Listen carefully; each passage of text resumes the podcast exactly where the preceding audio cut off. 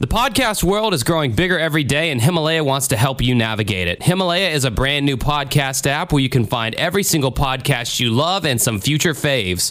Whether you're a podcaster or a fan, Himalaya has got your back. Discover personally curated playlists and show your favorite podcasters some love with Himalaya's tip jar. It's free, it's the easiest to use, and they are adding cool new features every day. Go to your app store and download Himalaya. That's H I M A L A Y A. And don't forget to follow Uncovering Unexplained Mysteries once you're there.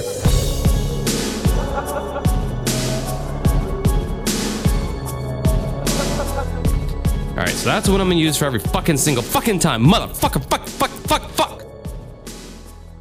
All right, here we go. Deep healing breath. Deep healing breath.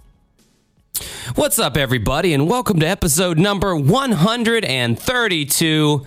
132 uh, to Uncovering Unexplained Mysteries for Friday, March 15th, uh, 2019. My name is Josh Cannon, and I'm here with Mike Brown. How you doing, Mike? Doing good. Ah, fantastic. You sound very uh, ready to expound and talk for a long time about many different things because that's what we're doing this time around, folks. I don't even know why I'm talking like this, honestly. I don't know why I'm like changing my voice, but um, I, I was like watching it. So I've been watching these old VHS tapes at night. Like I'll get drunk sometimes, and I'll like watch these old VHS tapes uh, that my parents recorded. I think I already Oh. men- I might have mentioned So this they're before. from like the 90s? Yes. So it's got, and it's literally just shit my dad hit record on the VCR and just let it run. So you get commercials from that time period. That's great. Yeah. It's a treasure trove and it's more personal because like my family recorded it. And because there's like, there's YouTube channels where you can go and watch stuff like that. But I just like, this is more personal because it's like my dad recorded this. So it's almost like I'm watching what, what he was watching at the time in, in a way and Yeah. um some some some Tony Robbins uh, infomercial came on last night. It was like you know That guy's a fucking goober. it was back when he was like the yeah he is he's a goofy looking motherfucker. He's like as weird as he looked. I'm like thinking this guy's got to be eight foot because when you're that tall, He's not. yeah, when you're that tall, your body gets like this kind of weird contorted kind of look to it sometimes, like the spine and all that. Because Uh-huh. humans really aren't supposed to be that tall. Like as far as like your center of gravity and the Earth's rotation and all that, it's it's not beneficial to your body to be that fucking tall. Um, but he's only like six five, which is tall, but it's not tall enough to look as goofy as he looks. Well, I thought he was shorter than that. No. I he was a short guy. No, I mean six five is tall, but it's not like no, it is. I, I thought he was like five foot something. No, Like, no, was a- he's he's tall, but he's not like he looks like how his body looks. I'm all I'm like, man, this guy's this guy must be like uh, that that Chinese basketball player, you know, like oh Yao Ming, yeah, that isn't that guy? Yao Ming, Yao Ming, Yao Ming, Yao Ming, Yao Yao Ming. Yao Ming. I'm, t- I'm I'm curious now to see that guy's. Oh, he's seven six. Holy shit! Yeah, Yeah. and Shaquille O'Neal is only seven one. yeah, What the fuck? Yao was fuck? taller than Shaq. That is insane. Good lord. But anyway, I'm watching the Tony Robbins thing, and Casey Kasem was hosting it Ah. for some reason. Well, it's because he was big because he was in the one of the biggest trials of the of the decade. You know Who? Casey Kasem. He was. uh He's the guy because it's not the guy because I because you're talking about Casey Kasem, right? Or The radio, No, the radio guy. the radio guy. Sorry, there's a different guy who's Casey something, Kasem, whatever. The Mike, will you lay off the fucking PCP before we podcast? Good lord. PCP podcast. That'd be a whole. It's got a nice ring to it. but no, like uh, uh, like Casey Kasem was like hosting this infomercial. In Casey Kasem, he kind of talks like this. He's the voice of Shaggy, and he was on there, and he was all like, uh, "And Tony Robbins really is his his solutions to life are fantastic. You're gonna love it." And now we're gonna go to blah blah blah blah, and I'm like the. And you could tell that like that's just how he talks all the time. Like he's just one of these guys mm-hmm. that was born with this voice that was meant for radio or hosting or announcing or whatever. Oh, okay. And it was just I really think- cool. So that, I guess that's why I was. Kato Kaelin is the guy's name. oh my gosh! but Mike. it's a similar kind of Casey Kasem, Kato Kaelin. You know, like the kind of Yeah, K- Kato was that doofus who was in the OJ trial, who was Yeah. staying in OJ's back little bungalow while the murder took place. And he place. actually became a little bit of a celebrity. yeah, oh yeah, during that too. trial, yeah, he, yeah, Kato. God, the '90s, it's like I like the time, but it's, it was very stupid at the same time because of Well, yeah, because like there was this whole thing, like there was a big deal with him speaking his mind on Mad TV. Yeah, like the first season of Mad TV, Kato Kaelin speaks his mind, and it's like who and why should I give a shit? And like it, it that has not aged well at all. That segment. Yeah. Well, uh, probably a lot of those can be said for a lot of those. Well, see, the thing about sketch shows is they have to be so topical, you know, like like a lot of. Uh, I've been rewatching. SNL. Yeah. Oh, I've been rewatching The Simpsons too. Um, and and a lot of their stuff it's still very funny just because the writing was just so damn good on that show Yeah. in the early seasons. Um, but yeah, a lot of those jokes. If you're not, if you weren't born in the '90s or or not '90s, like if you weren't born in the '70s or '80s and came of age around the '90s, uh, I mean, they made some like sight gags of like Laserdisc and like beta jokes. Like yeah, a lot of people like, aren't really kids, gonna get that. Kids aren't kids these days aren't gonna get a lot of the or, like I get it and I think it's funny, but like yeah, I mean. I don't know. Like we're li- literally gonna have to explain like going and and, and getting. Well, yeah, it's like showing younger audience members the first few seasons of SNL. Like, there's to be like, what? Yeah. Up your nose with a rubber hose. Everyone laughs. I'm sitting there going, "That's the stupidest thing I've ever heard." And then, Well, I mean, Welcome Back, Kotter it doesn't really hold up that well, but I mean, the most memorable thing about that that I can think of is is the song. Welcome back, welcome back, welcome back, welcome back. Why did I sound like he I was sings- having I a think stroke he sings just then? better than that. Whatever. what the hell was that? I was having a minor stroke. You had a frog in your throat or something. So, guys, let me tell you what's going on here. This is Uncovering Unexplained Mysteries, a podcast normally about unexplained shit and the show, uh, the cult classic Unsolved Mysteries from the 1990s. But this time around, for this episode, for whatever reason, uh, the number 132 is very special to us. That's a lie. Don't know why I just lied to you, but uh, we decided we were just going to do a chit chat cast, and we were just going to cover topics that you guys wanted us to cover. Uh, we kind of came stuff off the top of our head. yeah, we kind of came to this conclusion last night when we both realized that oh, we don't really have a big substantial thing that we can talk about. Um, you know, I'm gonna keep throwing out the busy card. I've been super busy. I've been trying to shoot this music video for my band, Dancing with Ghosts. We have a song called Eyes Wide Open, or no, yes, Eyes Wide Open. Uh, I almost got confused with that awful Creed song, Arms Wide Open, and I'm like, no, no, no, no, no, not that. Not that. Their arms doing a- open. You're doing a cover of Creed now? Under the shining light, welcome to this place. I'll show you everything. Um, but no, Scott Stapp is that's pretty sad. Like he's dealing with mental illness. Apparently he was allergic to alcohol. Like his physical body was allergic to alcohol, and Wow. whenever he would drink it, he would it would. It would fuck him up in a different way, and he's like, "Yeah, I just learned that I'm allergic to alcohol. That's why I've been acting so fucking weird." I don't know. Yeah, it sounds sound, yeah, it does sound convenient, but yeah. So anyway, um, I just been really busy shooting this music video. Any spare time I get, I'm doing the music video. Uh, not to mention that for the whole month of March, I have a wedding every single Saturday. So today, for instance, uh, when Mm. I could have been preparing for a podcast episode, I was having to get my shit together to do the wedding tomorrow. And then the day before that, I had two gigs in one day. So pretty much as soon as you wake up, you got to hit the ground running. Wednesday, I worked out because I'm trying to stay in some kind of a physical shape of some sort. And anyway, I'm not going to bore you with my whole week, but suffice to say, we've been busy. Um, so yeah, so this one we're we're um, we're doing the chit chat. We're talking. We're taking topics. We're taking callers, folks.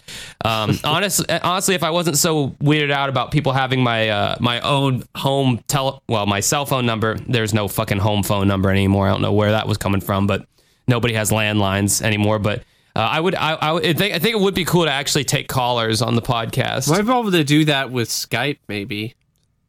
Yeah, I know. It's it's just something. It's But just, I just be afraid of too many people on the channel at once and just cause like you know, feedback problems and then and then how are we going to edit that together? Yeah, I you know? know. Yeah, yeah, it's Yeah. it's complicated. I mean, the fact that me and Mike were able to figure out this way that we podcast and make it sound like we're kind of in the room together and not thousands of miles apart is amazing in and of itself that we were able to make this work and make it sound as good as it does. So, so I'm almost like afraid to mess with the formula and like Yeah. complicate some. I mean, we and then then somehow we got like Liz and Samantha on the podcast at one uh-huh. time, and they sounded good, and it was all that editing that I did to make it do that. But uh, yeah, it was. Uh, it's it's always trickery and fuckery and sorcery when Well, it comes speaking to of trickery and fuckery, uh, I definitely think we should mention uh, the Lori Laughlin uh, incidents. Okay, so just- can you give me a brief synopsis of that? Because I saw something about it. I'm like, what the fuck? So Lori Laughlin and I think some other uh, well-known uh, Hollywood. And she was uh, she was Becky on. Full House, Lori Laughlin, Aunt Becky. I remember her in Rad, which you know it's a, it's a pretty rad movie. But she was 80s. most known for Becky. yeah Full most House. known for Becky, absolutely. and she was fucking hot. yes, Good lord. Um, she is uh looking like she's gonna face some jail time What? for uh essentially uh falsifying uh college records and stuff like that so her you know kids could go to college you know um i'm looking up the uh exact case right now I was hearing something like they were paying off coaches and other people. Yeah, it, it's a it's a it's a it's a uh, scandal going on because uh, it wasn't coaches. It's not what it was. So How are they going to put it's college admissions scandal. That's what it is. Uh, yeah, she's got charges against her in federal court. She was released on a $1 million bond Wednesday after appearing in federal court in Los Angeles in connection with her alleged role in a sweeping college admissions scandal that was going on. Because Lori Laughlin, Felicity Huffman, uh, they were among 50 charged in a college admissions scheme. The scam's ringleader, William Rick Singer, pleaded guilty Tuesday afternoon. I am absolutely responsible for it, Singer told a judge. Uh, Hollywood actresses Lori Laughlin and Felicity Huffman are among 50 people charged in a $25 million college entrance exam cheating scheme, according to the court documents unsealed in Boston on Tuesday. The alleged scam focused on getting students admitted to elite universities as recruited athletes, regardless of their athletic abilities, and helping potential students cheat on their college exams, according to the indictment. Wow. Some of the parents spent between two hundred thousand dollars to 6.5 million to ensure that the ch- their children received guaranteed admission at the schools of their choice. Laughlin, best known for her role in the 1980s 90s sitcom Full House, uh, and Huffman, who starred in 2004 2012 ABC hit show Desperate Housewives, were charged with conspiracy to commit mail fraud and honest services fraud. Laughlin and her fashion designer husband, Massimo Giannulli, agreed to pay bribes totaling $500,000 to bolster their two daughters' chances of gaining admission to the University of Southern California. Huffman and her husband, actor William H. Macy, paid $15,000 to get one of their daughters unlimited time for her SAT test, the prosecutors say. Laughlin uh, uh, allegedly told the cooperating witnesses that she would arrange for one of her daughters to be photographed on a rowing machine to bolster the fake false claim on the application to USC that her daughter was the crew coxswain for the LA Marina Club team. In an email, Laughlin allegedly agreed to keep the acceptance of her daughter in the scheme hush hush. Now, here's the thing about this: like, I don't buy that she didn't have the money to pay her, you know, for her daughters to go to any school that they want to go to. Period. Like, really, why do you have to do this shady shit? well, because it's not about just having the money. You have to, you have to, you know, get get accepted based on merit.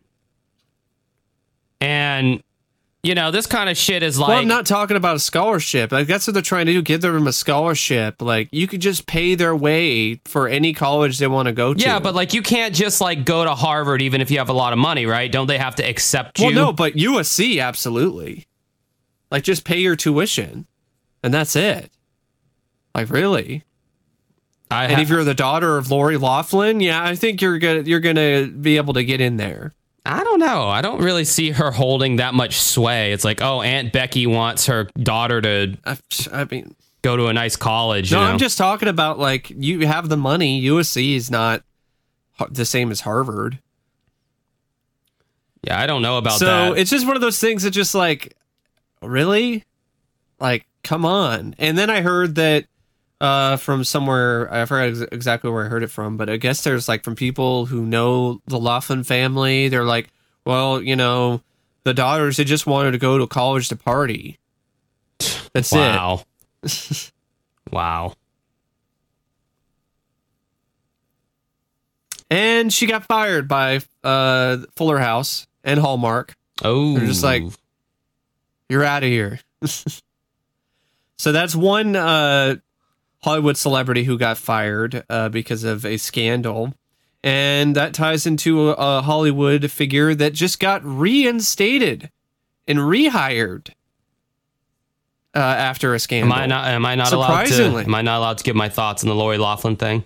You can, Okay, for sure. Because you're just kind of like rolling like a I'm, I'm just trying. I'm just trying to. like a steam train.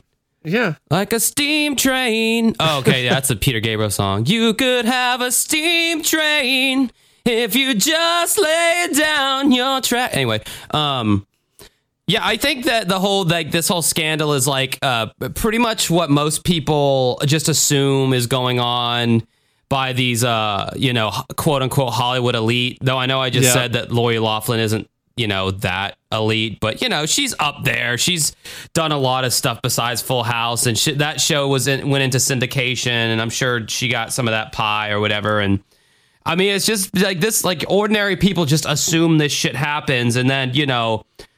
Hollywood is out there trying to be these like the ultimate the ultimate SJWs and they're trying to tell everyone else how they should live their lives. Meanwhile, they're doing shit like this behind closed doors, Yep. fucking hypocrites. It, that's why anybody who like looks up to a celebrity for inspiration and everything that celebrity says is the gospel and that it's like you're deluding yourself if you think that that Well, person yeah. doesn't have skeletons. I, I mean, I mean, I don't really look at like, for example, I, I I do look at Stallone as an inspiration, but not like every single thing he says and every single thing he does is like gold to me. No, um, but his his life story is very inspiring, um, and you know, he a lot of his writing. I mean, the speeches he's done for you know uh, Rocky Balboa, for instance, is just an amazing speech, some very inspiring words. But no, I'm not going to be like, oh, everything Stallone does is the gospel. Absolutely not. Especially when it comes to his films lately, because it's just a bunch of bullshit. so, uh, I'm glad you can objectively like look at that and be like, these are bullshit, and not be like, everything he does is fucking awesome. I ha- I can't stand people like that. Like, for me doing YouTube videos, is it bands for you? um, yeah, it, a lot of it is bands. For me doing YouTube videos, like for instance, I did a YouTube video where. Uh, I was talking about the band Rush. Rush is a like a Uh-huh. classic rock band. They've been around oh, since you the got some. Rush fans that are like, you know, And it's like fuck you. I'm a huge Rush fan, but the band, you know, they they they called it quits a few years ago, and I made a video Yeah. saying why I'm not upset the Rush called it quits, Uh-huh. and then I went on about how the lead singer Geddy Lee's voice has gone to shit. He doesn't sound good anymore. His voice is just like nails on a chalkboard now. Um, they j- just kept pumping out like reissues of albums like every year. They kept they kept coming out with stupid shit like oh the the, the you know third the 42nd anniversary of 2112 we're gonna reissue it with these never I, I hate that term never before seen fucking photos or never be- it's like dude that is not a that is not a selling point to me like a never before seen photo it's like who cares it's a fucking picture of them from that time period Yeah. like like there were there are Here we have always some deep tracks that have never been heard before, but basically they're shit. You know, they're just garbage that they found. like a deep track that's never been somewhere. heard before that's that's completed and mixed and mastered yes that's Yeah. one thing but some shitty uh, recording of alex lifeson playing some crappy acoustic guitar that's thing most of the time what it is. Oh yeah, right? I know. Well, but like, that's yeah. because they're milking their fan base, and that was the point I was making in the Rush video. I'm like, you know, I hate fanboyism, and I hate how people will just cling to the thing they love blindly, and I felt like that was happening with Rush, and Yeah. and you know, I'm like, they bowed out at the perfect time. Their last album was not so great and and if they kept going i don't see it getting any better because they got into this like this this re- weird like Rush has always been a very experimental band musically. In every like 2 Uh-huh. or three albums, they change it up and do a completely different music style. But I felt like their last three albums, they got into this weird like almost like new rock sounding rut where like all their songs were just these real like thick, chunky rocking, you know, songs that really didn't have a lot of prog weirdness in it that that you uh-huh. came to expect from Rush. So I was like, you know, I, I think that they're kind of I think they've said all they can say as artists, and I'm glad they hung it up. Oh man, the fucking backlash I got Yeah. from some people. like like, you know, you're not a fucking Rush fan. Like, their last album was a masterpiece. It was the best thing they ever put out. And I'm like, you, sir, because most Rush fans are guys. Uh huh. As you, sir, are are blinded. You are just so subjectively defending this Rush album. You're not standing back and saying, "Well, let's look at this in comparison to all their other bodies of you know their body of work and like make an objective. No, to them it's objectively. They don't even think it's a subjective opinion. You know, they think it's the objective opinion. You know that no, man, you're wrong. You know. Well, yeah, to them it's objective, but Yeah. I'm saying like they are so, being so subjective about like say Oh, it's yeah. a masterpiece. It's like, dude, even even if I liked their new album, I'd be like I'm not gonna say subjective. I'm gonna say delusional. Yeah, That's usually what it is. Yeah, I'm like, it's dude, not. you, you need to pump the brakes on that whole masterpiece thing. I mean, like that would be like that would be like you saying, uh, uh, you know, uh, what was it? The Untouchables was a crappy movie, a shitty Stallone movie, and then someone coming in and going, Oh, the. Untouchables. I mean, the Expendables. the Expendables, whatever. The That's- Untouchables. is- whatever. Don't don't get don't get hung up on the syntax, Mike. I'm trying to make a point here. That'd be like someone coming in and being like, "The Expendables was the best Stallone movie ever," just because it's the most like I don't know the most recent well, The Stallone. Expendables actually is a pretty good film. Like, I, I'd be all right if somebody Oh, well, okay. Take a take a shitty Stallone- Backtrace. The, Backtrace. the most recent direct-to-video movie he did, where he's in it for like 15 minutes. Like that would be like, like really? yeah, that'd be like someone being like, "That's the best Stallone movie," just because it's the most recent one. And it's like you are fucking delusional, sir, and you have no ability to be uh, objective. So fuck you. Um, Well, yeah, it happens. There's a lot of people like you know you taught you said like what I got the fucking backlash for the KFC RoboCop ads video. Like I got so much so fucking shit for that from people. That's so ridiculous. How? So I gotta ask you, man. Like, cause like I, I as a YouTuber, and by the way, I'm getting like a hundred subscribers like every two or three days. Cool. It's fucking insane. Good for you. Like I'm almost at four thousand subs, dude. Like you remember, like I've had my YouTube channel like. I almost kind of started it around like a similar time around when I started the podcast with you back in 2016. And you remember probably those days of me only having 200 subscribers and shit Yeah. and like I just I just never like it like it, it's it's like this snowball effect like it, it uh, the ball's starting to roll I got a few videos that are hot you know and good lord it's like every time I check my YouTube I'm like god damn I'm getting close to 3600 god damn I'm getting close to 3700 and it's like oh I'm gonna hit 4000 soon at this I rate i still haven't cracked 15 15,000 yet, but I'm getting there. yeah I'm surprised you don't get in like advertisers hitting you up and shit wanting to work like I don't. Well, it's because I don't. I'm not advertiser friendly, Josh. You know, swear like a sailor, and you know, you know, I'm honest about shit. Like I'm not like deep throating the latest Marvel film just because it's a Marvel movie. Uh, that's crazy though, because I mean, you know, usually they look at that stuff and they're like, "Oh, there's gold in them there hills," you know, like, Nope. huh?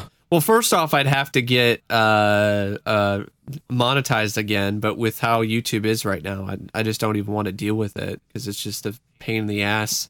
But this this circles back to the that. question I was going to ask you. Like, so I, I've been putting out these videos. My most uh, recent one Yeah. worth speaking of is the Leaving Neverland, uh, an objective uh, Mm-hmm. look, and um, I haven't gotten a lot of hate on that one, honestly. Like most people, most people are just coming in there. Well, yeah, because you handled it. You handled it well. Like you didn't try to take one extreme side. You know, like like other videos. Well, the done, funny thing so. is, I tried doing that in the H3H3 video, which was another big video of mine, and I got so much hate. Uh, just, just people, Oh, yeah. just people, literally like down to the point of making fun of my looks. Like they just make, Yeah. they were making fun of my lip ring. Yeah, there was this fucking guy recently uh, for uh, the video I did about the Godfather Omerta trilogy box set, which is uh, really terribly designed.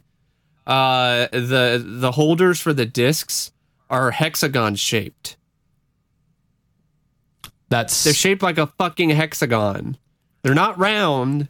They're a does hexagon. does it does the disc even fit inside the hexagon? it just really really tightly fits in there and i got it used and a couple of the discs were cracked and i made a rant video about it because it's a pretty shitty design flaw and this guy just left a comment and he's just like you know basically he's all like you're the biggest bitch on youtube like get out of your mom's basement you know blah blah blah blah blah you whiny bitch you know that thing i blocked his ass and then I didn't even find out what he was doing on his Instagram until a friend of mine pointed it out to me. This fucking guy goes on his Instagram account and talks shit about me.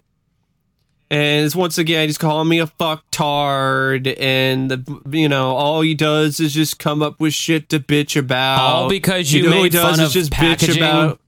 Yeah. That All because I pointed out how horrible the packaging is on that box set. And he he he puts a video, you know, where he he had, doesn't have a hard time taking them out at all. Just not that hard, you know, that type of deal. See, that's the thing. he made though, a dude, like- reaction video to your.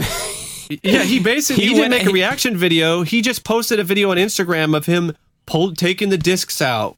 Dude, this Really guy, easily. this guy's dad must be like the owner of this DVG packaging company or something for him to get that. the Blu-ray packaging. yeah, yeah, for him to get that. No, fucking, his name is the, his handle is the Blu-ray collector. This guy is fucking you know filleting fucking Blu-rays. You know, it's one of those collectors that like you dare besmirch the name of the Blu-ray. God, that is Fuck that is you. some. You gotta you gotta admit, Mike, that's some high level nerd shit right there. It is, Like, good God. and the guy is just ripping me a new one. He's got some of his butt buddies. Yeah, you know, I'm like, you guys are fucking morons. Like, really? All you and and I don't understand why people have to be like that. Like, why do you need to be an asshole about this? It's Like, what what's the point of it? it's like these. he's like, oh, he blocked me, you know, because he's a bitch. No, I blocked you because you're an asshole. I don't want you on my comment section around my channel. I'm sorry. I don't have time for that bullshit. You, I gotta think that it's like literally 14 and 15 year olds doing it because I can't see like It's not. This is a grown ass man. I know it is. Okay, because I've dealt with grown ass men who are being trolls and fucking dumbasses before. That's So- insane. That is so crazy is. that someone like I watched this uh I, you know, since I did the Michael Jackson thing, a lot of Michael Jackson recommendations are coming up in my feed and and Yeah, and I, I'm sick and tired of this this whole thing right now. Well, like I, I mean, besides because that it gets point mentioned on Facebook Yeah. by friends and everything, and I'm like, I'm done with this. I Anyway, my, my point is is that, that this this video comes up of this guy and it, and it said something like an in depth uh, analysis or a tutorial on Michael Jackson and sexual Yeah. predators or something. And I clicked on the video because the dude looked so goofy. He had the he's like this old man with this. He looked like a like a fucking pr- Professor Frankenstein or some shit. And and he had Dr. Frankenstein. he had these Yeah. like circle glasses on, but they they were really tiny circles. Like the circles circles were much tinier than than the typical Oh. Theodore Roosevelt circle glasses. These are like real tiny. Harry Potter glasses. Yeah, like but even tinier than that. Like like just enough to Benjamin Franklin glasses. yeah, yeah, something. Yeah, like Benjamin Franklin tiny circle glasses with these really thick black frames, and the guy looked like a complete fucking doofus. and he had this really high pitched voice, and he was like, "I'm gonna tell you guys something about Michael Jackson. He So he sounds a, like Pee Wee Herman. he's a sex offender, and we're gonna break down blah blah blah." And I wanted to tear it, like the junior high side of me Yeah. wanted to make fun of this guy so bad, but there was not a bone in my body that was like, yeah, let's actually get on there and do it. I just thought Yeah. in my head, I'm like, that's a goofy looking motherfucker. And I went about my fucking day. And I don't understand why other people can't do that. Like, why do you actually go that extra mile to comment on a video and and troll someone or make fun of someone? Like in my H3H3 video, people are just fucking tearing me apart in that video and, and, and left and right. And the thing is, is like I'm I, I don't respond to most of them, but sometimes I'm just like I, I'm I'm like guys, what do you want me to say? Like, oh my god, Yeah. please stop! You're hurting my feelings. I'm crying so hard right now. But like, it's like they don't. I don't respond at all. I just fucking I respond with the block button and I remove their fucking. I don't even comment. I know block people 'em. call me a bitch for that, but you know I just. I, I, I've just learned to not fucking deal with that shit. so do you delete? Do you delete your negative comments? Because I leave mine. I delete them. Oh, you delete them because? I just I mean the, the ones that I leave up are one. There can be ones where we respectfully disagree with each other, and I'm okay with that. Do you think it See, hurts? I- I do you just- think it just hurts want- anything to delete comments, or does it not matter? I don't think it hurts at all to delete the sh- kind of shitty comments because that's fucking garbage anyway. Just take it out with the rest of the trash. Yeah, I just I Um, just leave all my. Do you think other? Do you think bigger YouTubers delete their negative comments? They probably don't because they don't have the t- they don't have the same amount of con. They have way more comments to deal with. Yeah. like if I started getting as many comments as some of these other people, then sure. But Yeah. like no, like my Apple videos got like it, it's at like fucking. 328,000 views right now. There I get I get like 20 comments on it a day. I, there's no way uh, and they're all saying pretty much the same well, shit. well, yeah. They're all saying like, "Yeah, Apple sucks," or "Oh, fuck you, Apple's awesome." And I just, Yeah. it's like, okay, I get it. Apple sucks. Apple, Apple's awesome. And I just literally don't even read the comments. I, I, But with the guy who did the Instagram video, I'm like, you know, that was pretty helpful. Like, why don't you just like leave a respectful comment and say like, you know, I didn't have an issue with the set. You know, it's too bad you had some problems with it. Yeah, I, I get. That's all you had to do. Why did you people. have to be a fucking dick about it? I just don't. But it's the age of anonymity, you know, on the internet. It's one. It's one of the worst things that has come with the birth of the internet to me. Is the anonymous. I never use the I like I I never use my anonymity like uh the like to for harm like you could I could be Josh Cannon anywhere and on the internet I wouldn't care like I'm not Yeah. trolling people I'm not like buying Xanax bars from Canada and having them shipped here I'm not you know ordering a bald eagle from Taiwan that I can keep as a pet you know illegally I'm not I'm not doing any of that shit I'm not leaving jackass. Are you sure you're not? Are you sure you're not I know doing those are those I know things? those are all very specific examples that sound like I am totally doing that stuff. But I, I could totally see it, like, oh, my bald eagle's oh, on its way. my, my my Portuguese Fabergé eggs have come in. Don't touch them. Don't touch them. Why does it have a hazard sticker on the box? Don't you worry about that. I will. I will say though. Speaking of that, like, uh, we we're, so we're getting like these colored contacts for our music video, and and in America they want you to have a prescription, and an American store won't sell you contacts online unless you have a prescription. So I have to go to like all these overseas places to buy these colored contacts because literally, like, America, the land of the free, has all these regulations for stupid shit like buying a pair of contact lenses like you know like non-prescription it's like, but they're saying like oh no you still need a prescription. You need the exact eye measurement and this that and the other. And it's like uh no that's the optometrist lobby going in there and making people go to the optometrist so they can get that extra bit of business because 10 10 or so years ago you did not need a prescription for that but they came in and started busting all these people for that kind of shit. So now i have to order it all overseas um well, I don't know. It's just uh, there's so many regulations in America, uh-huh. but not where they should be. You know, like uh, Well, yeah, there should be regulations against kidz bop in America. Oh God. You know, yeah, I made a status update today about Kidz Bop. I don't really understand what it is, and for those of you who don't know, have you seen any of the kids? Have you heard any of the Kidz Bop songs? I, the reason why I brought it up was because I'm doing a wedding tomorrow, and they wanted that song "24 Karat Gold" by Bruno Yeah. Mars, and then on Spotify, the Kidz Bop version came up as well, and I was like, you know what? I've never actually listened to a full Kidz Bop Uh-huh. song. So I put it on and I was listening to it and I'm like, it's literally just a bunch of kids singing at the same time. yeah, And they change the lyrics around if they're it, it's it, it's fucking torture. It's horrible. Yeah, like that's pretty much like what the the ninth circle of hell or whatever it is. Yeah. Like now you must listen to all the volumes of Kidz Bop. No, no. like Vader. Yeah. Yeah, no. No.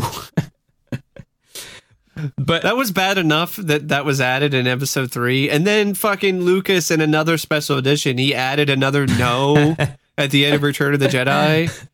So there's this. We have this listener, Zach Weber. He does a podcast called Knights of Vader, and uh, he's he's been with us since the beginning. And uh, I like listening to his podcast now. Actually, I, it's in my regular rotation, and uh, he's like, you know, he's really into Star Wars. I just, I want to play. Sh- I, I I want like to play that shit for him. That clip over and over again, and just torture him with that, and see his reaction. I bet like all the hardcore Star Wars fans. Uh, I just want to torture them all with that stupid kind of shit. Yeah. And, like P Usa, like the stupid, like cringy lines, you know, from uh, Yeah. Star Wars, and just just watch them as they squirm and are tortured by it. Because I'm a sick man, Mike, and that's the kind of things that I like doing. Footage from the holiday special. Yeah. well, isn't the holiday special like it's a so bad it's good now? Generally, No. Oh, it's No. still just seen as bad. Oh, it's just fucking horrible. Like it's not even so bad it's good. It's just fucking bad. The best thing about watching that is watching the version that has the 70s commercials in it. Oh, cool. Yeah, that would be awesome. Geez, I don't even. Speaking of commercials, it's crazy. Like there, there's a there's a channel. I think it's like commercial '80s commercial he- Heaven, I think, or something, or Haven. Uh, that's a really great uh channel because they're just always uploading 10 minute, 15 minute, 20 minute blocks of commercials, vintage commercials. I've noticed that like commercials from like the 80s and 90s are like better than like actual movies nowadays. They dude, they put so much. They put so much uh, money into them. Like Really sad. I was watching a car commercial for like not even a good car. It was like a fucking like Hyundai or something, and and it's Yeah. like this. It's driving through this like shallow water and kicking up all these like rooster tails, and it it, it like uh-huh. ends up in some like fucking Olympic looking stadium, and like the guy cut, walks out of the car and shuts the door, and then it cuts to the black screen. And it's like Hyundai, a different driving experience or something like Yeah. that, and I'm like for a fucking Hyundai, they're, they're doing. They're, they there's this set that they have to build. There's this Uh-huh. like closed studio where they have to have this like shallow uh, pool of water that this car drives. They have to hire a stunt driver Yeah. probably. And I'm like, God. But then when you think about it, which I was thinking about today actually, because I was thinking about when I was a kid and uh, how. You know, and this is all cliche, but like, you know, old man Josh over here, we didn't have the internet and this, that, and the other. And then it's like, I know one one of these days my niece, when she gets older, is going to ask me, "What did you do when you were kids? You didn't have this, that, and the other." I'm just, I thought to myself, you know, I, I guess you know we played outside and all that shit, of course, but we just kind of watched a lot of TV. You watched TV? Yeah. Yeah. That was the only way. TV and radio was the only two. Well, and I guess newspaper, but you know, I, What did you rent movies too? Mm. Like you rent stuff from the rental store? no, we did, but you know that was like a once a week. video games? That was a once a week thing. You know, you only did that on Friday. You didn't go up to Blockbuster on a Monday and rent a game. Did That you was- play video games? Did you have like a console? Yeah, I played video play games, but but the point I was trying to make is that the television set had such a monopoly on people's attention that the ad well, not anymore. well, not anymore, but back in the day, they had such a monopoly that that the ad revenues back then from commercials were so much probably higher. oh yeah, So they were able to justify spending that however million dollars on a commercial to, you know, shoot a Hyundai drive, like, you know, jumping over the fucking, uh, I don't know, uh, Roman, I don't fucking know, some old thing. the Colosseum? Yeah, the Coliseum. They could like pay money for that to happen. It's cost them like two hundred million dollars, but they know that there's going to be however millions of eyeballs on this commercial, not because they want to be there, but because they have to be there because there are only Yeah. so many channels. And what else are you going to do? There's no alternative. Mm-hmm. So, I mean, it's the same thing with TV shows, I feel like, too, back in the day. Like these TV shows that got all these killer ratings. It's like, well, that was the. There's nothing else on. yeah, there's nothing else on. what else are you going to fucking watch, you know? Like, there's like, there's like two or three other shows competing for eyeballs. And you divide that up amongst how many people live in America. Well, at least a couple million eyeballs are going to be on even the lowest rated show now the numbers everything's just so scattered. I feel like it's like that in the music world too. But anyway let's as we're almost an hour into the podcast let's get to some We could easily just split this up into two parts. well you guys you guys see now how like why me and mike work as uh hosts together because like there's not been a single lull in the conversation here.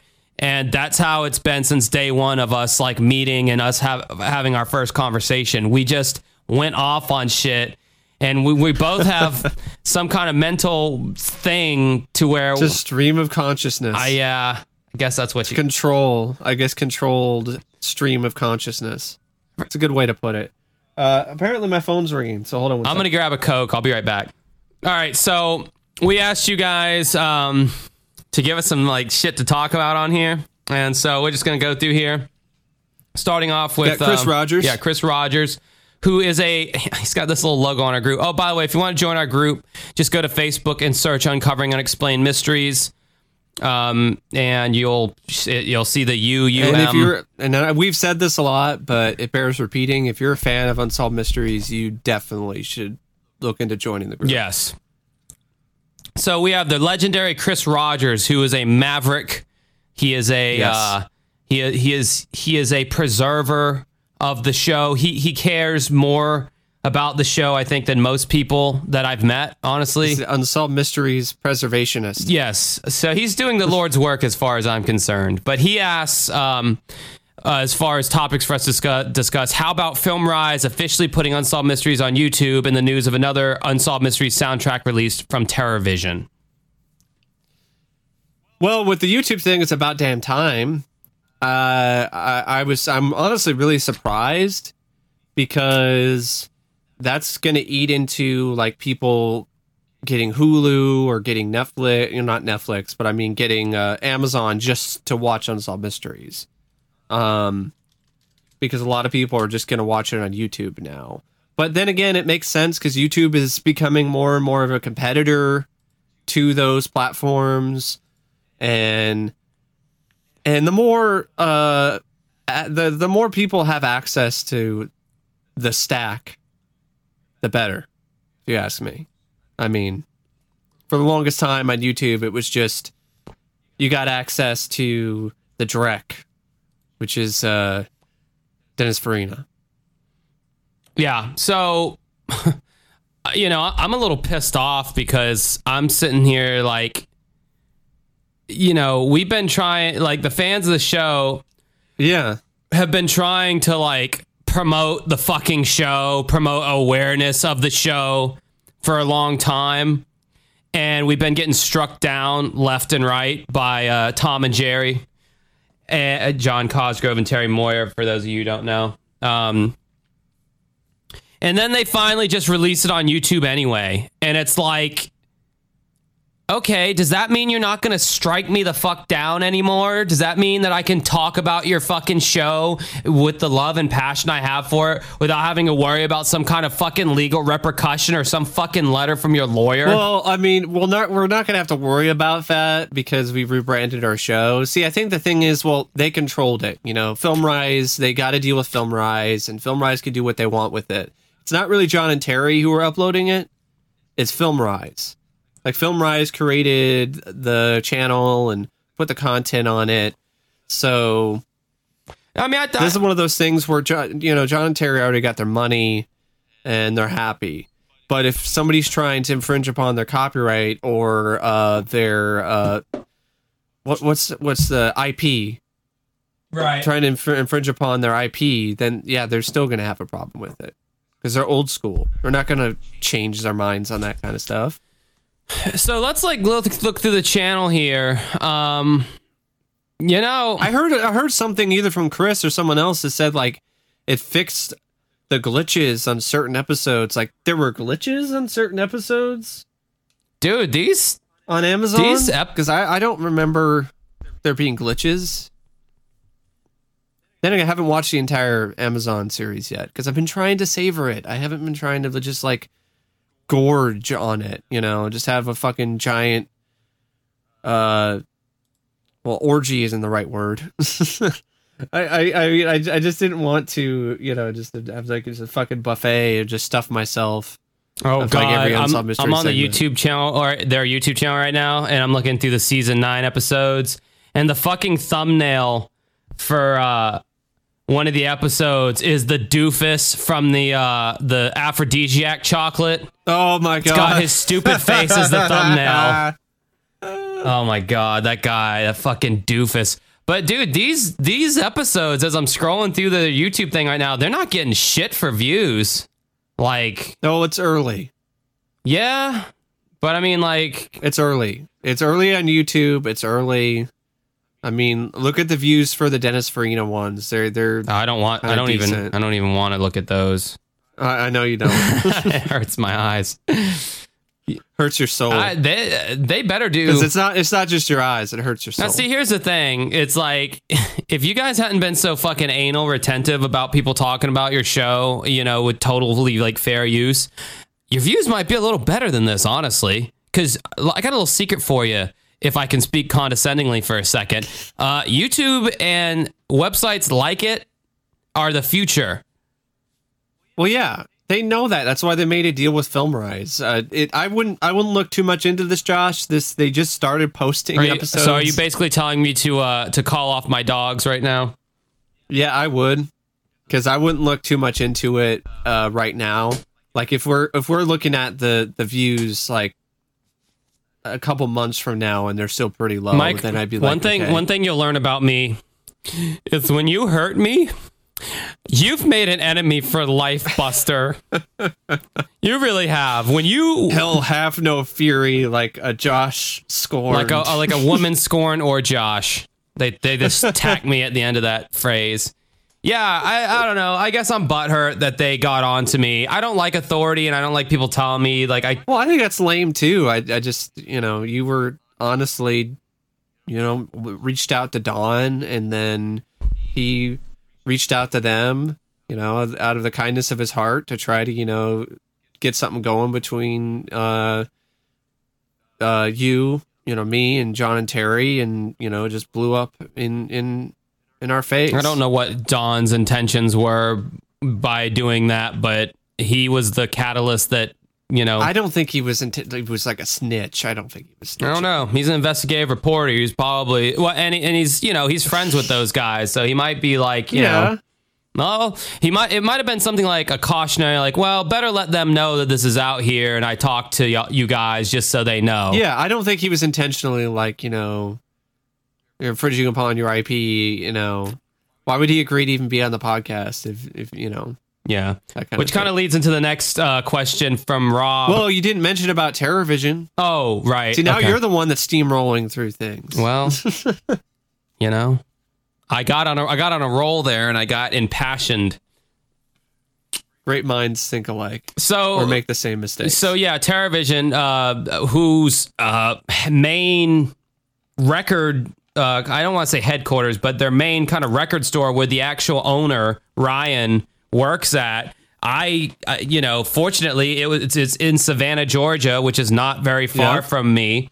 So me and Stephanie, uh, we rode up there last year, and um, and we got to talk to the guy and.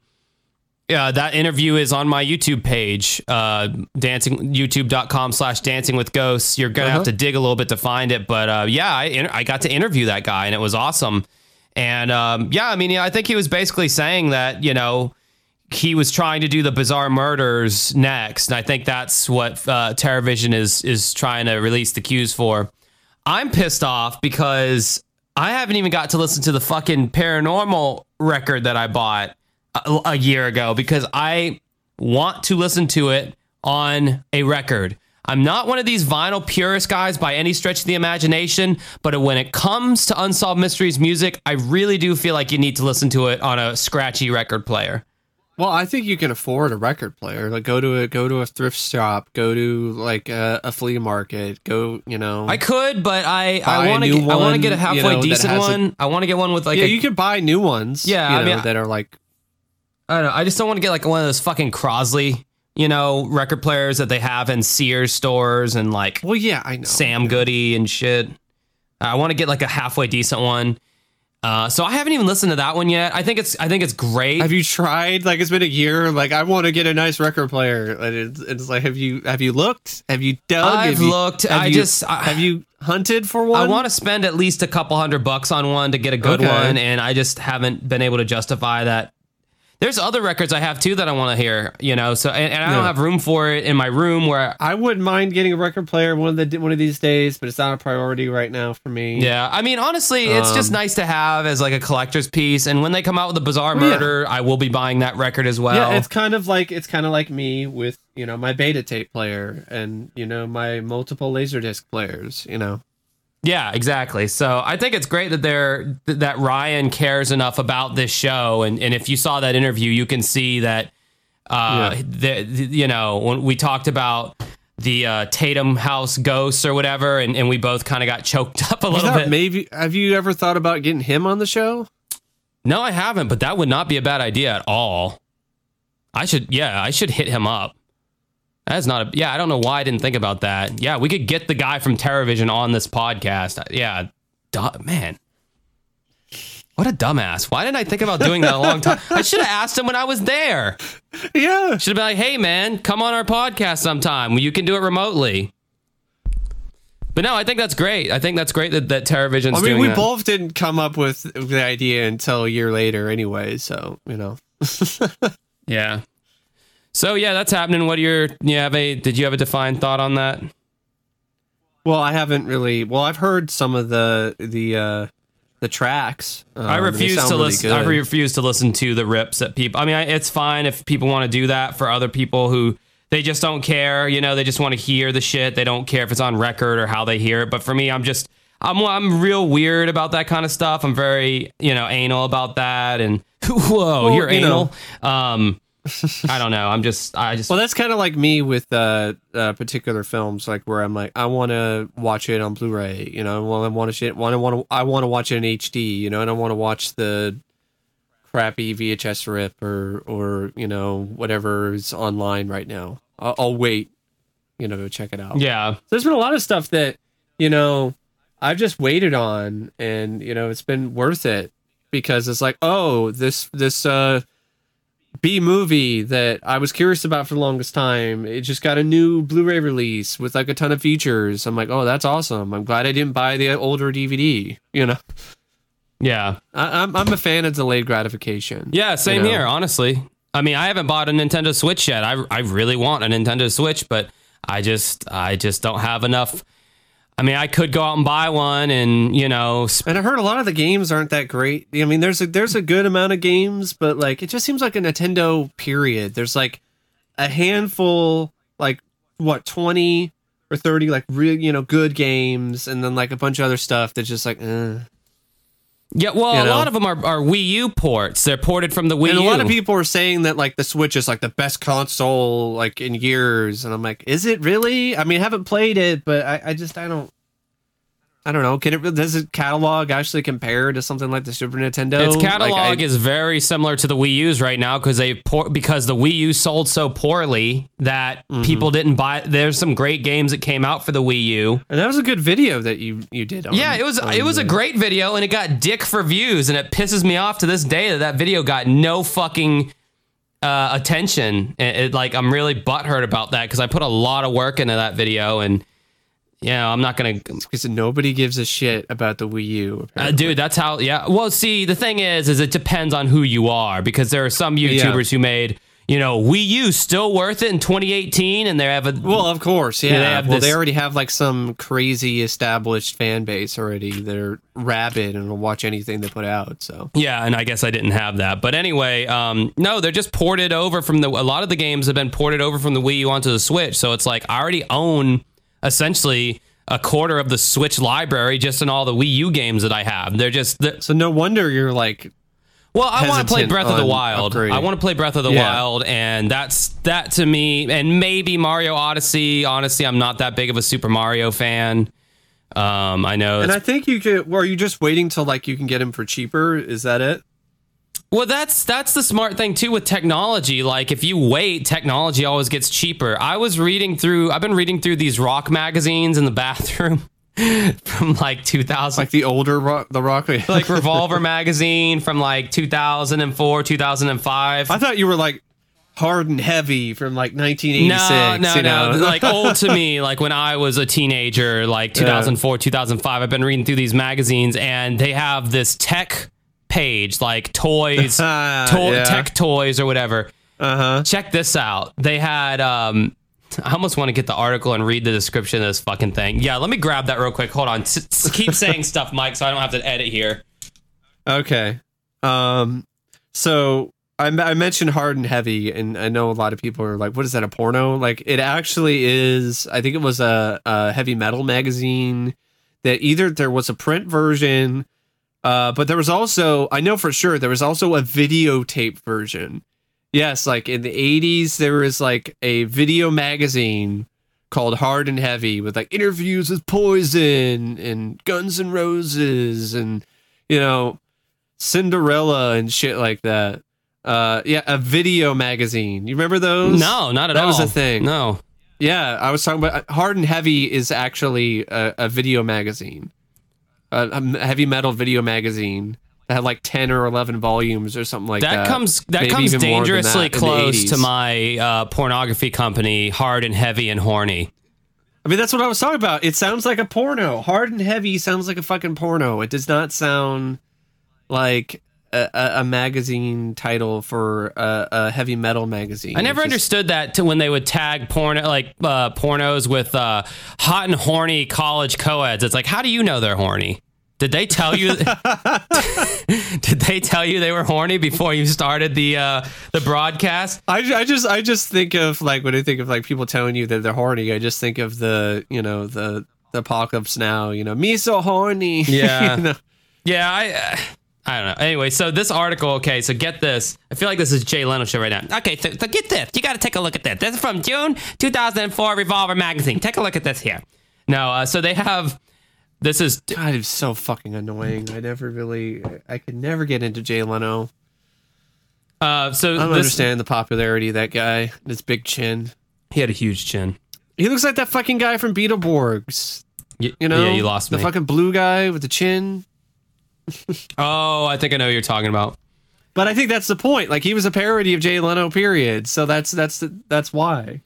So this is called Toys for the Addict. It's um, spanking new gear, basically, is what, how they call it. Wow, spanking new gear. Really? Okay, so this is like I said, this is from 2004. Check this shit out. Fujitsu Plasma Vision TV. This 55 inch widescreen monitor incorporates a high definition 1366 by 768 pixel panel. So basically 720 definition uh-huh. for crystal clear HD TV and progressive scan DVD signals and also features Fujitsu's exclusive E Alice image enhancement technology, which is probably some bullshit. So this is a 55 inch 720p TV. How much do you think this was going for in 2004, Mike? Uh, close to a thousand. Hmm. Silly fool. You must shop at the Dollar General. This TV went for eleven thousand nine hundred and ninety nine fucking Hey, dollars. I was somewhat close. No, not really. even. not at all. Eleven thousand nine hundred ninety nine. grand. Twelve Jesus grand for a fifty-five inch, tw- a seven twenty p monitor. That that is Damn. insane. and that is not worth that much now Dude, all. oh, a t- 55 inch 720p monitor. If you could even acquire one that low quality, it would be like Well, here's the thing. I mean, some of them are. I, there's a new thing where people are actually looking for uh, monitors like that because, for example, older game consoles look better on older TVs, and uh, they also like collectors of laser discs and stuff like that. You know, they buy the older TVs because the CRT TVs because it, it, it looks better. Well, see, that's the, the thing. They're, they're going to be looking if if you're going to go if you're going to go that route, you're going to want an actual balls to the wall cathode ray television. Yeah. One of They're the, given shit. They're given sh- well, not necessarily. I mean, for example, what Angry Video Game Nerd has for you know, it's not a cathode ray. It's like a early two thousand, like a mid two thousands TV. That's what it looks like to me. well, the, the, The CRT. the thing is, is basically like there's no benefit to having uh like a one of those early generation kind of plasma TVs because it's just obsolete at this point. It's not old enough Well- to really have an advantage, but it's not new enough to have any kind of advantage either. Yeah. Well, the problem that a lot of those old TVs had is just they're fucking enormous, and they're, They're, they weighed like fucking 50 Yeah. pounds at least. more than that. And the one and, and, Like, and I mean, they weighed like what felt like a ton. I remember a story like we were trying to because grandma, my grandmother had one of those big giant fucking tube TVs, and finally started to go out. And I remember, you know, we're trying to you know take it and put it you know in the back of the pickup or the back of the car, you know, to take it to the dump or take it to the you know Goodwill or something. Well, it was the dump because it's not working. So remember Troy trying my my stepdad trying to like lift the thing. And and and mom and mom and I are like and my grandma was like you're not gonna be able to do that. And he's like no I got it. You could do it. You know it's like manly man you know I got this shit. And he's like uh you know. He, I'm like yeah uh you're gonna throw your back out trying to lift that fucking thing but and he he's just he keeps trying to he eventually stopped he's like I can't do it like exactly because it's too fucking heavy like you're not gonna be able to lift that up by yourself yeah, like It's just so impractical. Like it's one of those things you look back at. and He was like, why the fuck did we bother with that? Did they have to be that heavy? Like, is it one of those things where it did? It just was that heavy for that long because you know people just paid for that, and you know that was it, and so on and so forth. mean, yeah, like there back was in the day, technology like, dude, for like lighter TVs, but like we we didn't really bother. When my family would buy a big TV for the living room, I mean, that TV was expected to last at, le- at least a good 10 years. I mean, and, Yeah. and for a while there, when like kind of 480 was the maximum. And I'm I'm sick of this shit about like 480 getting a bad rep. If you have a see, a lot of people think of 480p definition and they think of a crap. well, it's not 240p. They think they think of a YouTube video and they're like, oh, like, four- which is 240p. well, no, Yeah. like like on YouTube, 480 looks like crap because it's compressed. Because YouTube has their own compression codecs that they use. But if you get Well, it also depends on the f- type of 480 because sometimes there are 480p videos, like like a VHS rip or something, or a trailer that actually looked pretty decent. yeah. I mean, I have this music video collection that is uh, that was released by uh, Palm Pictures, and um, they the, all the videos are in 480, but they look really good um, because it's an uncompressed signal. It's it's like the complete you know signal with no kind of weirdness. Well, also, I mean, if you have a newer TV and a, a newer Blu-ray player, like they upconvert things nowadays. So the there's a Beavis and Butthead DVDs that I got, like the original DVDs from Time Life. I watched uh, uh, one of the first compilations uh, last night, and it looked really good on my 4K TV. Like it really did upconvert really nicely. So, um, and what I really like about my player and my TV is that um, there's so many things I like about it. Because initially I was like, I don't need 4K. Fuck that. You know, it's a ripoff. But like now that I have a 4K TV and a 4K player, I'm like, yeah, I can see why p- people upgrade. Like, this is this is way better than what I had before. What- why? Because I, I don't sure. understand. I, cause to me, I'm still of the mind that 480s or 1080 is good enough. Like, why do I need a 4K TV? Uh, it just depends on what you're looking for. Um, No, because I, what I was dealing with with 1080p was like a Westinghouse, so I never didn't really have like a high end 1080p TV to begin with to compare with it. So I think it would, I, I just noticed like brighter colors, you know, more detail, you know, that kind of thing. I think it'd be cool to have a uh, 4K TV to. Uh, I'd like to get like a PS4 Pro and like run my games and like super. oh, games for sure. yeah, Like games for sure. Like if you're you know wanting to do that, you know, with newer consoles, absolutely. Like that would look amazing. But even the films I got look great. I mean, really what what what it comes down to is the what the format and like what the quality of the of the the film or the show is period when it's put onto the disc. Because if it's uh non-anamorphic, then yeah, it looks like ass but it looked like ass before anyway because it was really not handled it was not very good it was not a very good print it wasn't i hate non-anamorphic widescreen what does that even mean? so I don't. much. I don't know what that means. what what it is is like when you get like an older dvd and you put it in like for example your newer 1080p tv or whatever and you got the scrunched widescreen like it's it's like squeezed Yeah. or it's not even filling up the entire screen. Like it's like a little there's like it's in the middle. Yeah. And it's all pixelated Uh-huh. and shit. Yeah. That's what I'm talking about. That is garbage. that is not aged well at all.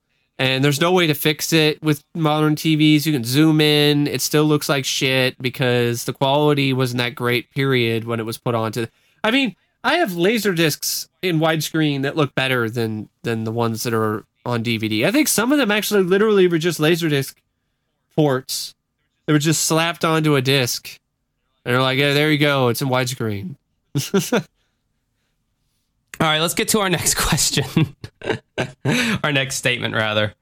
Um, ever thought about getting Don Devereaux back on the podcast? Not really. Not in particular. Um, he may or may not have dimed me out to John and Terry. so, yeah. And I mean, honestly, like, I kind of got his.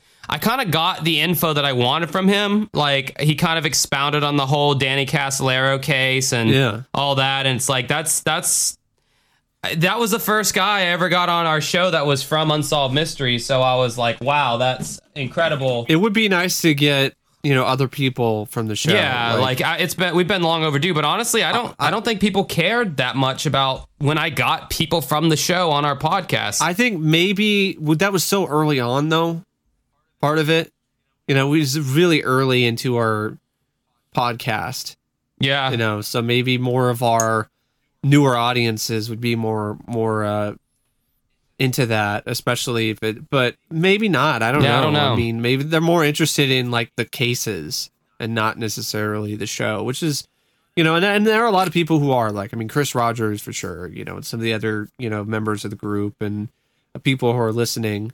Um, but uh, I, my personal favorite, you know, wa- was our interview with the DP. Like that was just, that was awesome. yeah, that was that was me. interesting. I wish we could have gotten other people like that, the crew and all Yeah. the, you know, give us more of the inside and out on stuff like that. That was really fun.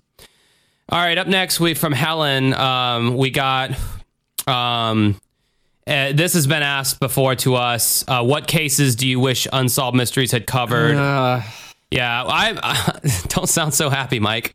Um, well, it's because it's because it's a hard question because it, they covered almost every single case. I remember saying I remember saying the uh, Kennedy that- wasn't didn't we both say the Kennedy assassination at one point? Yeah, that was one that I definitely would have liked to have seen from them. Oh, uh, is the Kennedy assassination? they didn't really do stuff like this, but it would have been cool if they had like touched on Bohemian Grove and the stra- strange legends kind of. yeah, Bohemian Grove would have been cool. uh, Jack the Ripper. That would have been interesting. yeah, I mean they did historical cases like that, like the Boston Strangler. They did him, you know, and that was an old case by that point, so it wouldn't have been completely out there if they had done Jack the Ripper. Um, w- w- I mean, they did stuff like they did the they went back in the past with the Western stuff, like Billy the Kid and such and such. Like, what did if we do the brushy? alive? did we cover you the? Brushy Bill segment, Billy Kid? I I think we did. If if not, that's what we're doing next week. I loved that segment. it was. I loved it for like the wrong reasons. I, I'm sorry. I have to be a hipster on that one and be like, it's so bad it's good. Have you seen Young Guns too? Because there's a little bit of that brushy bill kind of kind of stuff at the end. Uh Of uh No, I haven't. And then uh, Helen asked if Josh will ever see Airplane. I, you know. Yeah, yeah. Come on, I know, I know. It's on my list. Robert Stack's in there, and he's y- Yes, younger and Robert Stack funnier. is in it. Uh, I know. I need to see it. All right, moving on to this. Okay, this was a hard one. We were kind of dreading this one, but we're gonna, off the top of our heads, we're gonna try to make it happen. So Corey asked top five movies that Josh must watch and top five albums that Mike must listen to. Okay, I just thought of something off the top of my head. It's not five. It's just John Carpenter films. Okay, Like I'm I'm I'm actually writing these down because I'm taking this seriously. so, uh, and I, I think you've seen some of them. I think I don't. I'm not Oh, sure. don't I mean, overestimate my abilities, Mike. John Carpenter's The Thing. Have you seen that No. one? Then yeah, absolutely, that's a must see. Uh, Escape from New York. Big Trouble in Little China. I think I have seen that one. Escape from New York. No, or Big Trouble. Big Trouble. Okay. In the Mouth of Madness.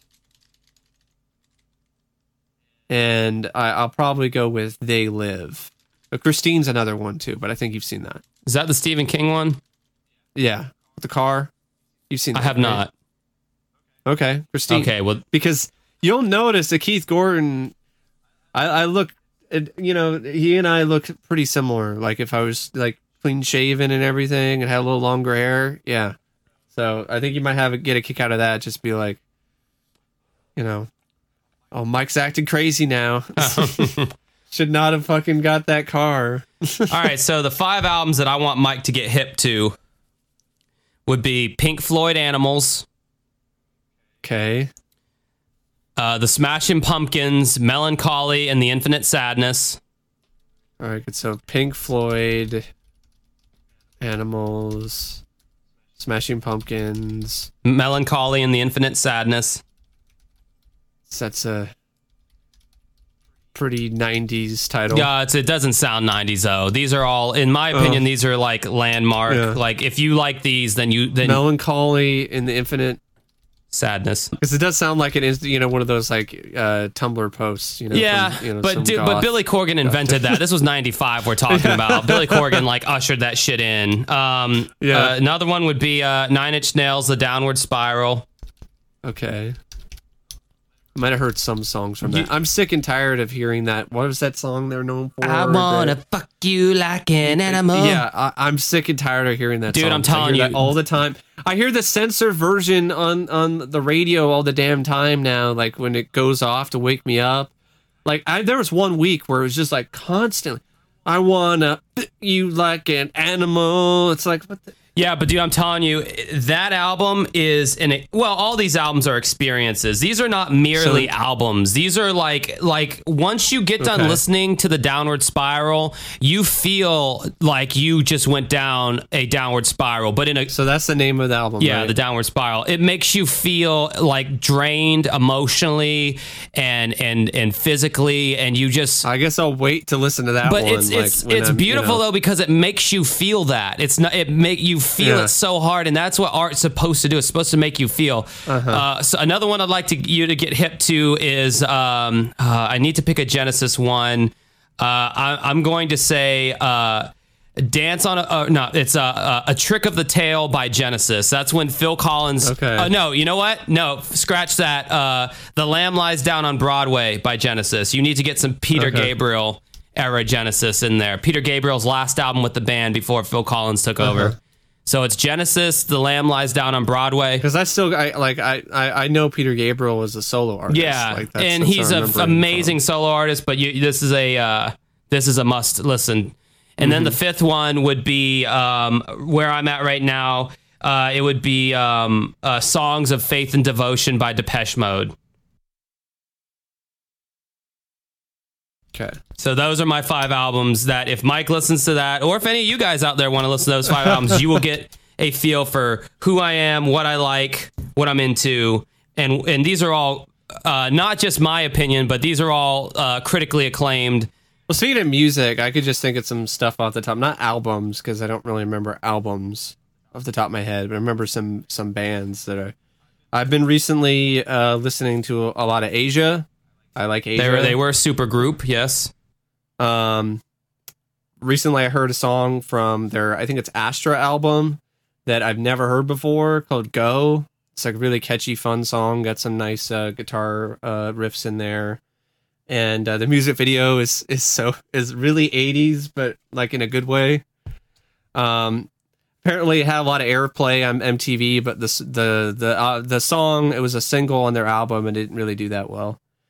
Um, so I really like uh, you know Asia. I'm big into Asia. I, I love soundtracks, and I know you're not really into that kind of stuff. No. I like so I'm really soundtracks too. I, I think like, uh, the uh, Lost Highway has one of the best soundtracks in Mm-hmm. in uh, like altern that '90s alternative kind of. But I mean, the kind of music I like is like you know AOR, you know uh, '80s, you know AOR type music, which I, I don't think you're it's big into. You know, like this the tracks and stuff that were on Top Gun, you know, which is which is my favorite soundtrack, is Top Gun. Um, but there there are there are other you know Batman Forever it's has just- a pretty good soundtrack.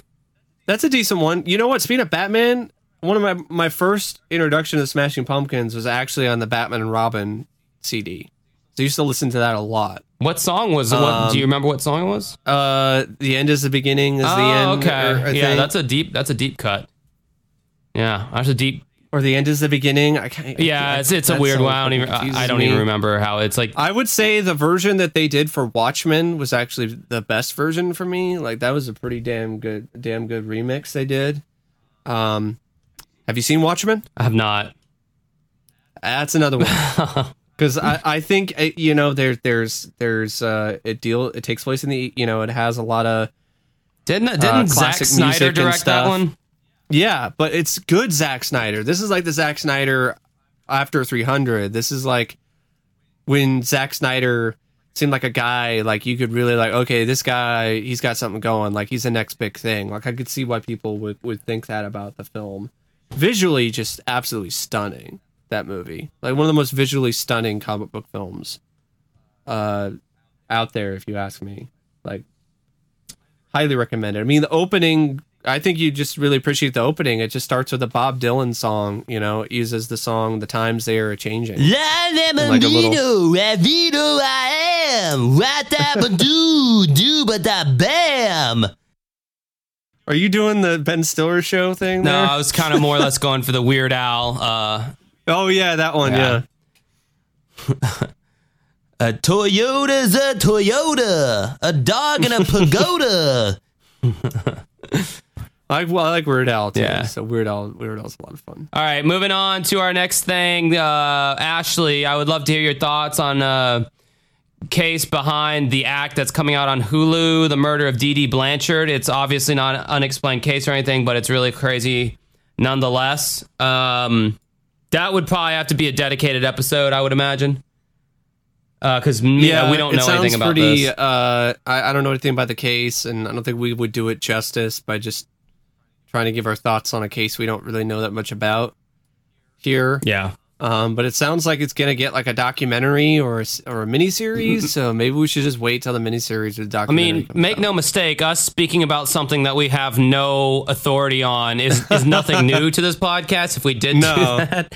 But uh, It isn't. with this stuff, we try to at least, you know, somewhat get shit together a little bit. Um, we can, uh, Morgan says that we can always talk about her. Uh, yeah, you know, Morgan has been listening to our podcast for a long time. She's from Yeah. Saskatoon, Saskatchewan, Canada, which is a made up uh, I'm amazed that you can say that without flubbing. Yeah, well, it's a made up Dr. Seuss land where there's free health care and bunny hugs and uh, amazing ketchup, Lay's potato chips. Um, Any of our Canadian listeners, please, for the love of God, will you send me a bag of those ketchup potato chips already? I mean, I'm I'm begging at this point. I am e begging for those ketchup potato chips. um, and she's uh, got a beautiful family, and um, she seems to have her shit together. I don't know if Yeah, I don't know if it's a big ruse and she doesn't have her shit together, but she seems very balanced and um, she's a she's an awesome uh, awesome person. And then Yeah. she goes, she gives us some other questions. Favorite foods, most hated foods. If you could experience any decade in any time, which would it be and why? Can we go through these like one by one? yeah. Okay, so favorite foods. Um, I really like pasta. Like I I'm I'm a big fan of pasta, especially like really high quality, uh, authentic Italian Semolina. food pasta. Do you like semolina? Sem- I, I don't remember Semolina. what. What? Semolina. Semolina is the name of the pasta. It's called semolina. Yeah, I, I don't I don't know what you're talking about. Semolina. Sounds like an SNL skit, you know, like the one. Do you remember that sketch where the it, it Kirstie Alley's there and they they go with she go she goes with her uh, fiance to like this Italian restaurant, and the waiters are all sexually suggestive and shit. Yeah, No, I don't remember that. that's a pretty funny one. Um, but yeah, I really love uh, some really nice uh, pasta. Uh, Killer Burger, like the peanut butter, pickle, and bacon burger. God, Oh that's fucking God. disgusting, you animal. No, you need to try it. You're an animal. You you need to. Hey, don't knock it until you try it, man. Because everyone I know that's actually they're like ew, but then they try it, they're like this is this is fucking good. I actually used to dip. So, yeah. I used to dip uh, my pickles in peanut butter. God, that sounds so sexual. sounds like a dip my pickles. sounds like a fucking Ned Flanders way of saying I stuck my dick in peanut butter.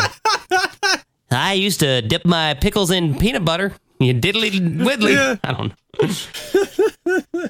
know. Don't think you're the first one who hasn't dipped my pickle in peanut butter. Uh, no, I used to do that and I liked it as a kid, but you know, like your taste buds change and shit you liked as a kid you don't like as an adult and vice versa. Well, yeah, I'm not. I used to love Gushers, but those just I'm not. A They fan they stick to your teeth like awful. or or or fruit by the foot or anything. Like, I, I just really- kind of figured it's all just like sugar, you know, and sugar and like Mm-hmm. uh, gelatin of some kind. Yeah. it's, yeah, it's kind of a turn off. But I also I, I I love muffins. You know, I, I like cookies. Um, I'm a big fan of country fried steak. Like really good country fried steak. Love that. Um, so yeah, you know that's some of my favorite foods. What what are, what are you? Well, and then some pizza too. You know, of course, pizza. Uh, I don't really like food that much. I tend to stay away from it, so can't really speak on this one. No, I'm just joking. Um, Yeah, I don't buy that at all, Mister Panera. Mr. Panera, I don't, I don't remember us agreeing on that nickname for me. I didn't sign off on Mr. Panera.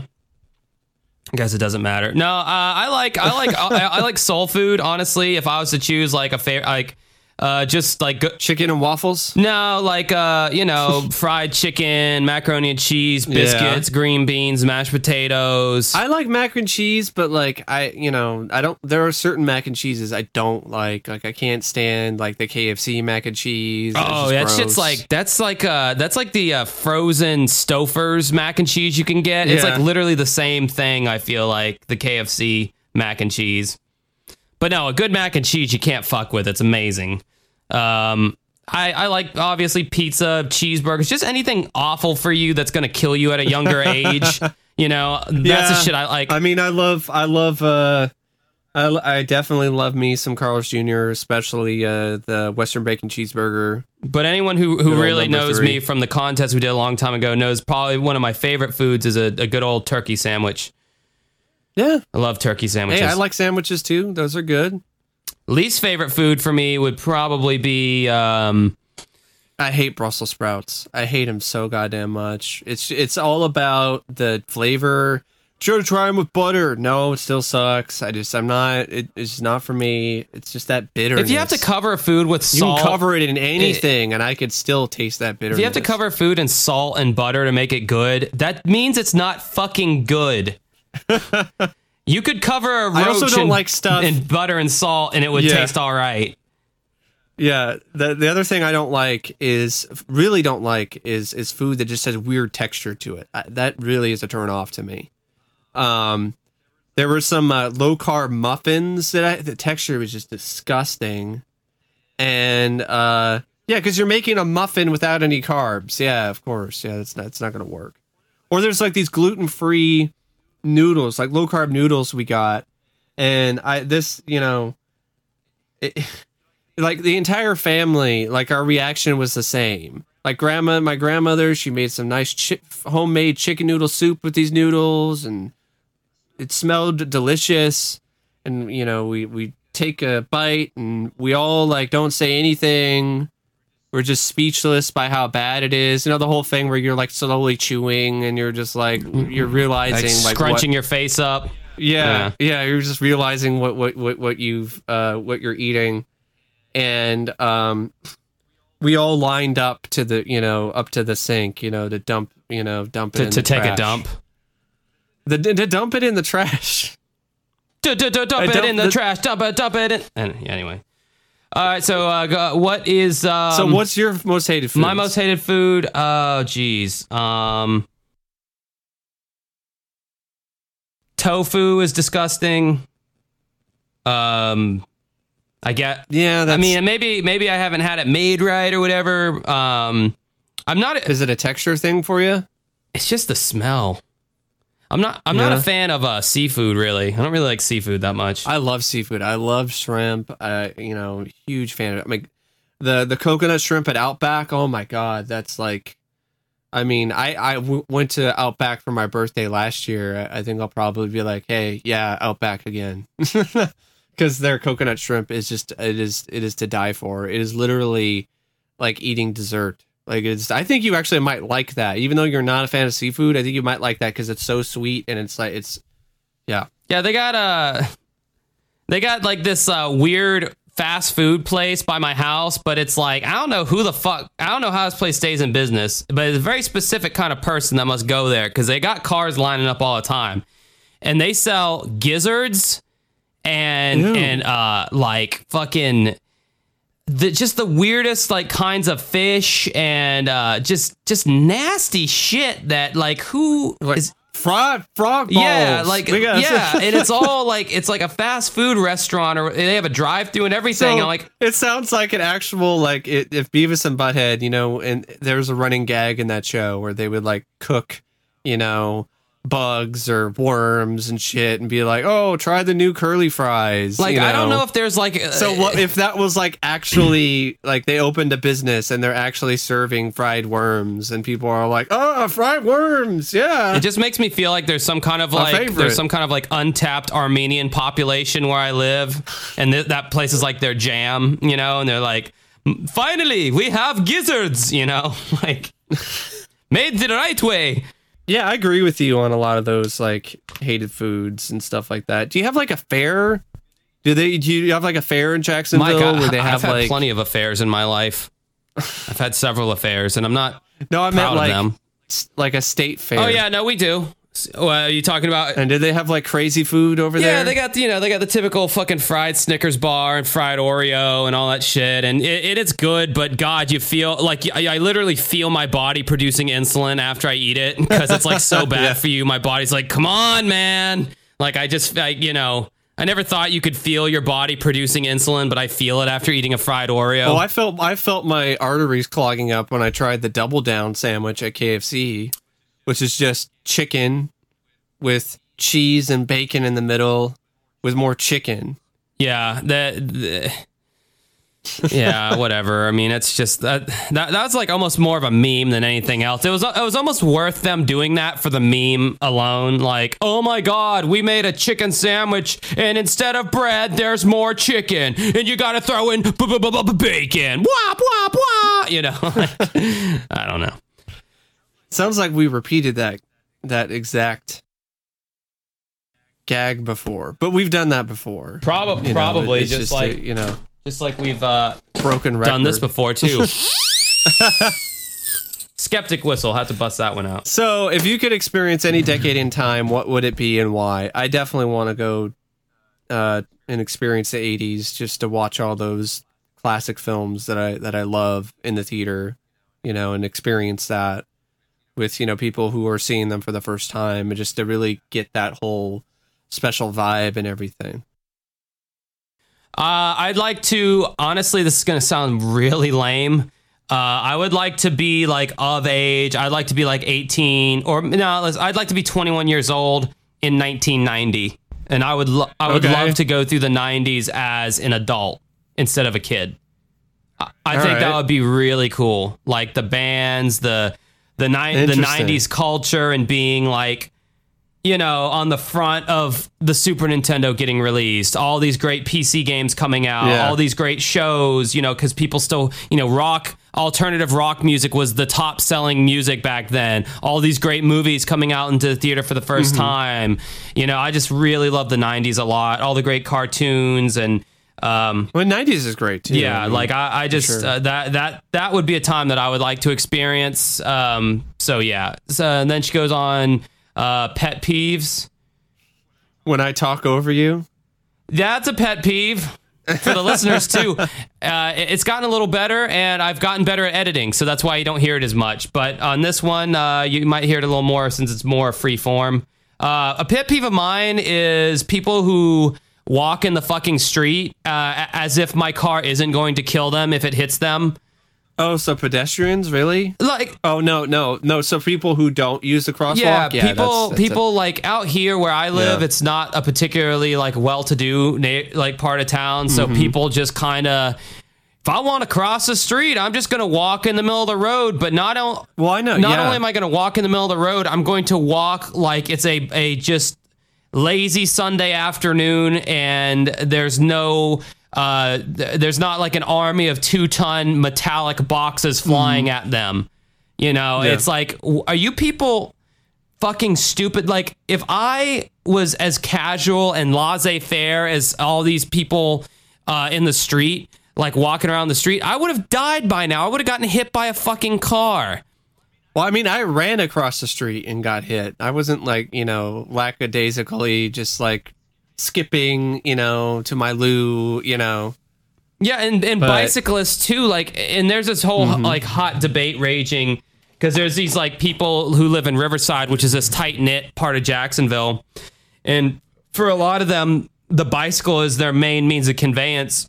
So they're like real quick to like yell at car drivers, like, you know, you guys are fucking assholes. You almost fucking Yeah, ran me off the road. And it's like, look, bitch, when you are riding your stupid little bicycle in the road with traffic that's Mm-hmm. going 40 35 to 40 miles an hour and you're putting along at a casual 12 miles an hour you're going to piss off a whole line of cars that have to hang out behind you and i've seen instances where they could have squeezed off to the side of the road or they could ride on the sidewalk or something Yeah.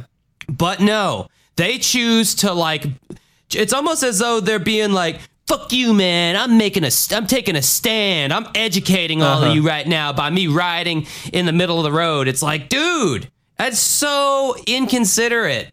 Like, I don't know. I know this comment's gonna piss off some people because like this is a really hot debate about the bicyclist thing, but man, that pisses me off when they're just like, oh la la la, casually in the middle of the uh-huh. road. Come sometimes they're like swaying left to right, like just th- rubbing it in our faces that they're going way slower than the speed limit. That shit is really a pet peeve of mine. Morgan, I have mm-hmm. so many pet peeves. This could be a whole podcast in and of itself. So I got a couple. Uh, the first one that really annoys me is when people just assume things about you. Like they just start, like in a forum or in a comment section or in a public discourse, they just start assuming shit about you. Like they know exactly what you what you're thinking, or they know exact you know they know what you're gonna say, uh, and that pisses me off so much. Or they assume that you're guilty of something, or they assume that you've done something that you haven't, or they're trying to insert words into your mouth. I fucking hate that so much. That's that's a great way for me to be like, fuck you. I mean, like, I want to do that on, on a forum, but I can't. Like a certain forum, like I can't because like it's not allowed to swear on because it's a, it's a sports blog. So you're not allowed to tell these fucking dumbass fans, you know, you're a fucking idiot. Like you're not allowed to do that. Jeez, you can't you can't swear on a sports blog. That doesn't sound very. Not not on this one. Not on this one. But it's actually good because uh, compared to like other blogs, it's not a cesspool. So I'm okay with that. Um, but there's some posters, man, where I just want to just verbally just smack them across the fucking face. I'm so sick of their fucking attitude. But like in the whole thing where they just like that just irritates me so much where people just try to speak for me. Fuck you. You're not me.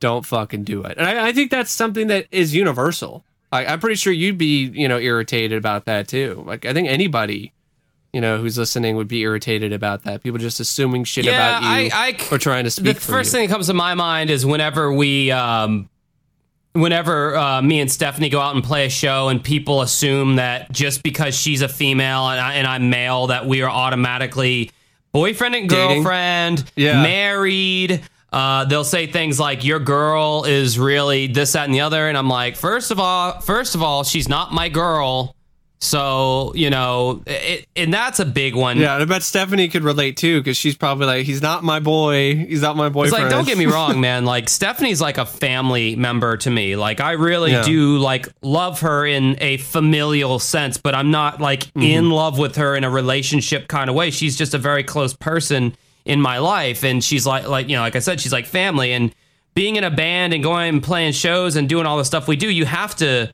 be on that level with someone. If you're not on that level, you're Yeah. not going to really be able to tr- collaborate 100%. Mm-hmm. percent But it, God, is it's yeah. annoying when we go and play a show and you know someone will be like oh yeah your wife is awesome or your girlfriend it's like dude like mm-hmm. you guys are so like that's so like like ignorant for you to just assume because we're in a band together you know we're together it's like that's i mean i get it to a certain degree because like if i'm going out to a bar and i see a guy you know sitting with a girl i i guess i assume that they're together as well but i don't know i, I just that that is a pet peeve of mine and and for sure Yeah. um So, um, one last one that I got is it's. It, I mean, this is such a like me pet peeve because like barely nobody is really gonna relate to this.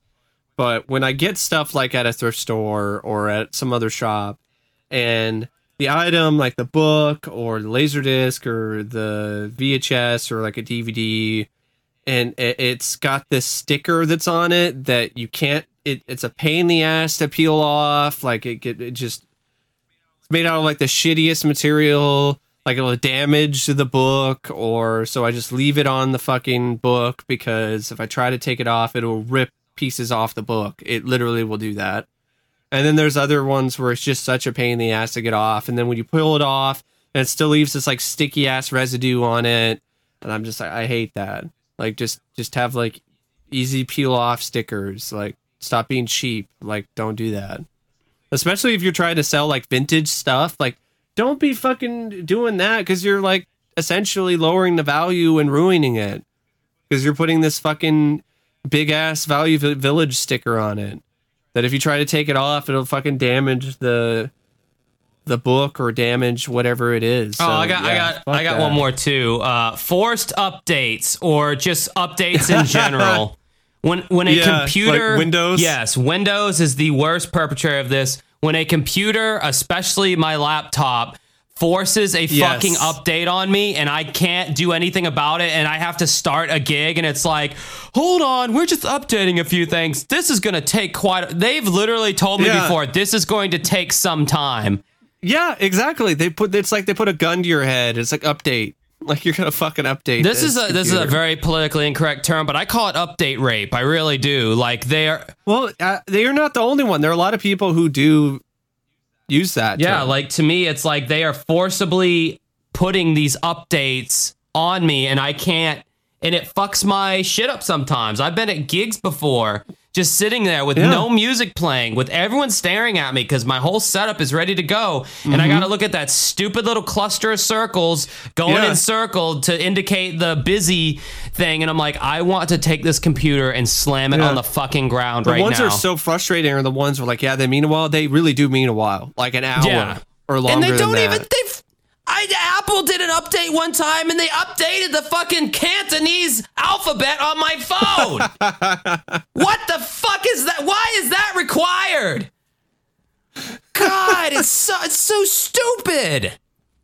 Oh, Yeah. it pisses me off so bad. Well, the ones that get me mad is like, okay, like thankfully I didn't have to do anything on my laptop, but like I, I'm I'm going to a class and I'm just all right.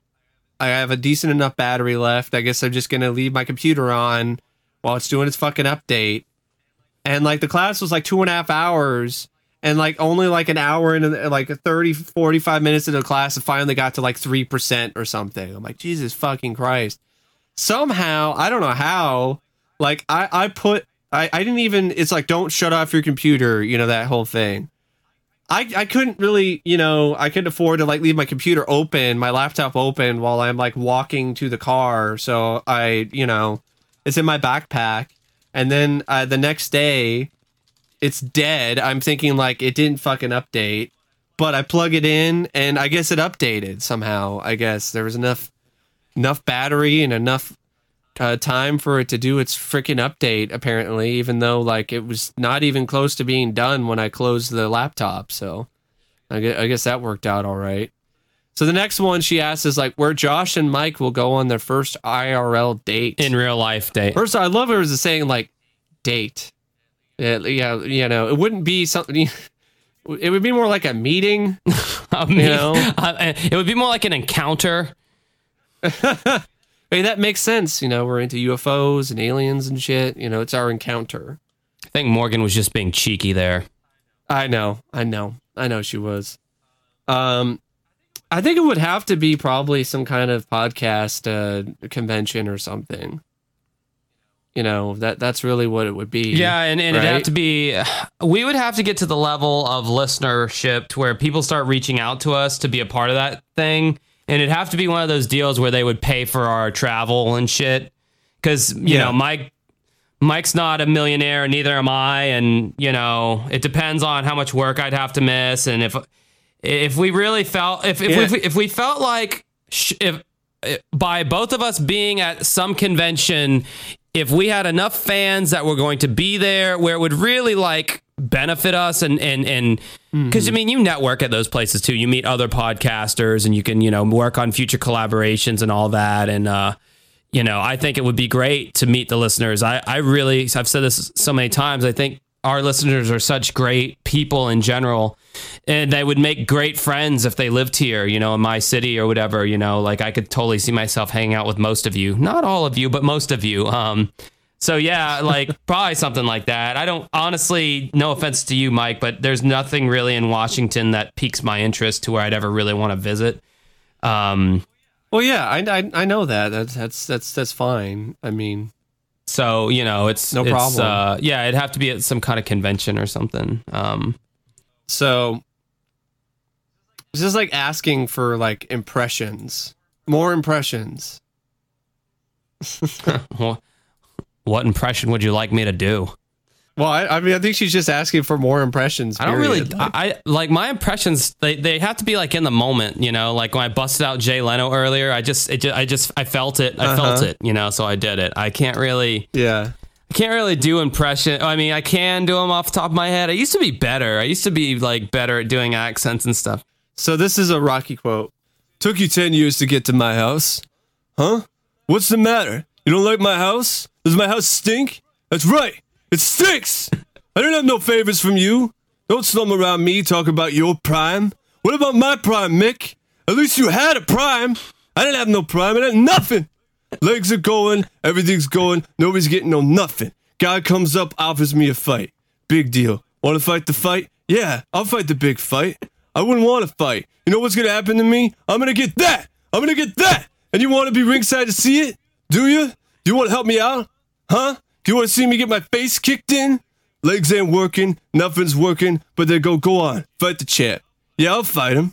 Get my face kicked in. And you come around here and you want to move in here with me? Come on in. It's a nice house, real nice. Come on in and move. It stinks. This whole place stinks. You want to help me out? Well, help me out. Come on, help me out. I'm standing here. that was really good, actually. That was a lot better than your Arnold. Yeah, I do a better. Yeah, song. that was good. That was sure. enjoyable. I actually liked that. all right, guys, that's got to be the end of it. I got to uh, get ready for karaoke and all that shit, and this is two uh, coming at two hours. So uh, we really hope you enjoyed this fucking meandering, went nowhere. Uh, just talked about everything under the sun uh, podcast, and um, If you want to uh, check us on Patreon, it's patreon.com slash uncovering unexplained mysteries. You get the podcast early, and we are getting better about producing bonus content. Uh, I was supposed to pr- produce something last week. I feel like we need to kind of figure out the schedule on what works best for us, uh, time schedule wise, for that.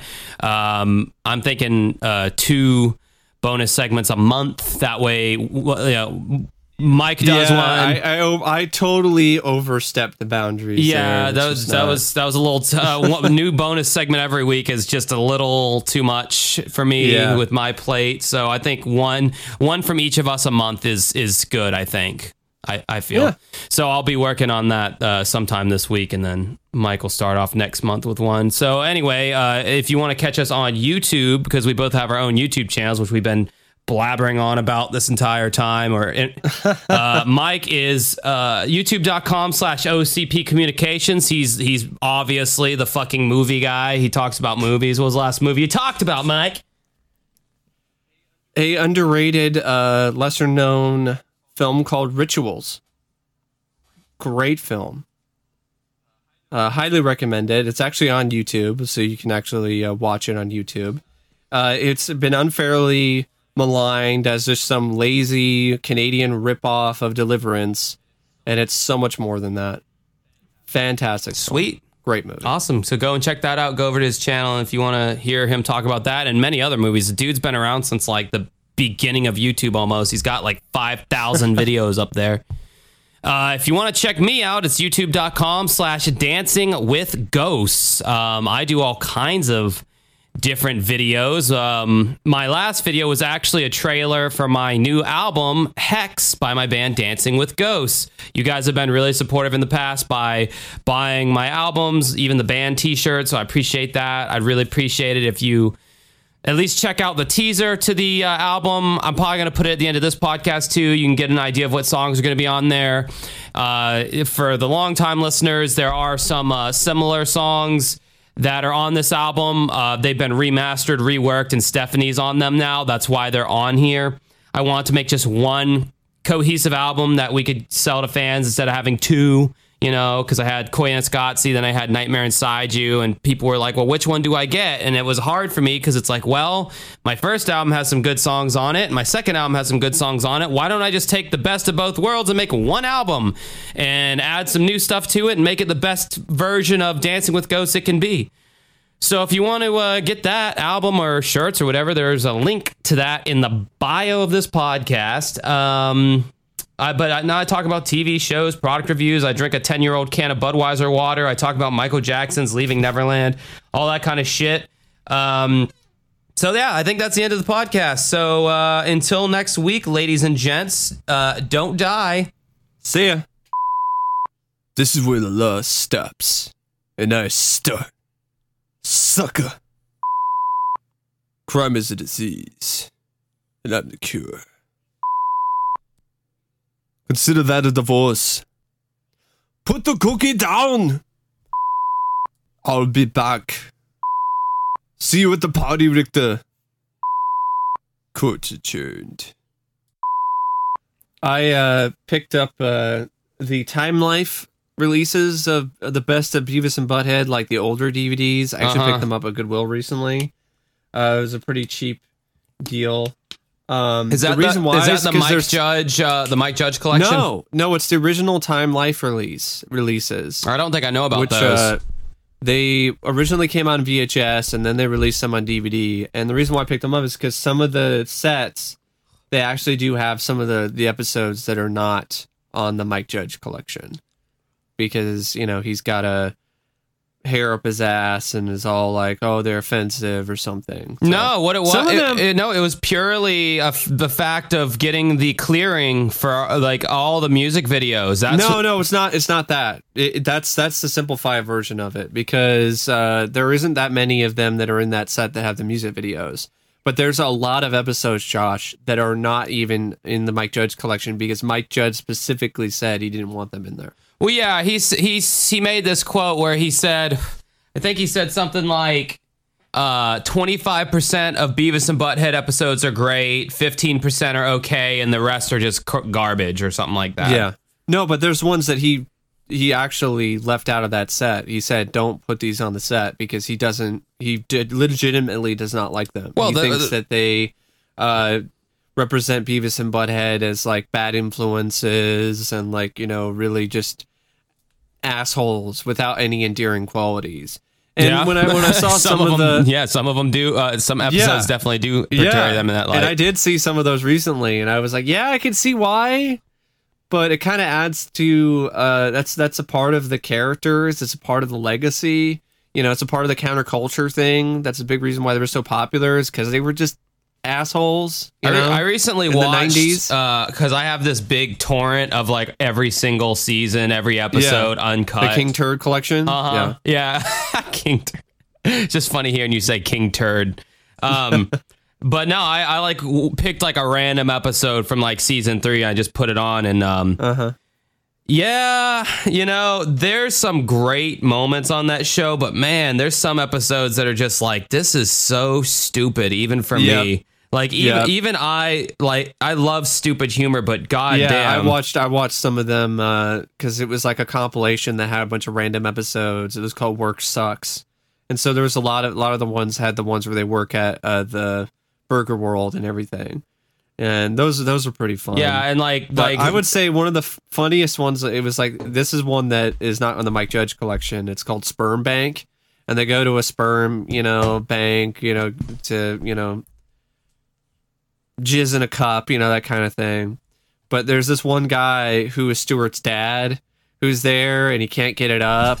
And then the near the end of the episode, there's like this just craziness that ensues because Beavis and Butthead they're so excited to jerk off in a cup that and get paid for it that they run over the cart that had the sperm in it and destroy it. So now the guy's like, "Oh, we need sperm. Doesn't matter what it is. Doesn't they could fail the IQ test? It doesn't matter. I need- your sperm." Uh-huh. and, and so it's uh it's Stuart's dad who's trying to, you know, his his wife's trying to get the sperm, and then he finds out that it's Beavis and Butthead, and you know, he gets pissed off, and then he actually slips and like falls and like knocks himself out, and then Butthead's like, he's fallen and he can't get it up. That's funny.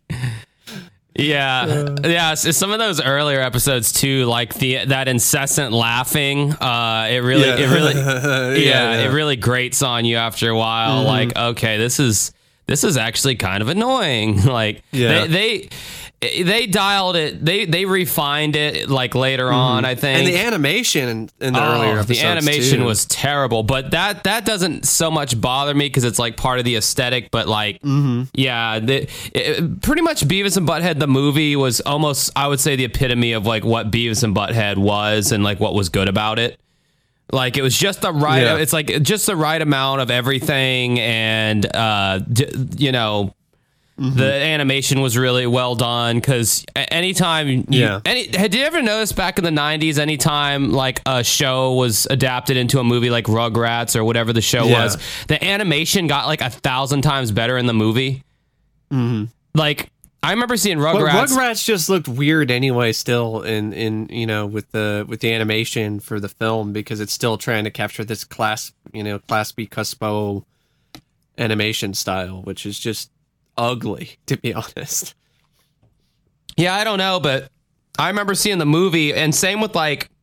Dog Well, yeah, the or- opening credits sequence for sure. Like that was really But it's almost like they went from. bigger. It's almost like they. I think now looking back, they went from like hand drawn style for the show, and they did it. CGI. Yeah, CGI for the CG, movie. yeah. yeah.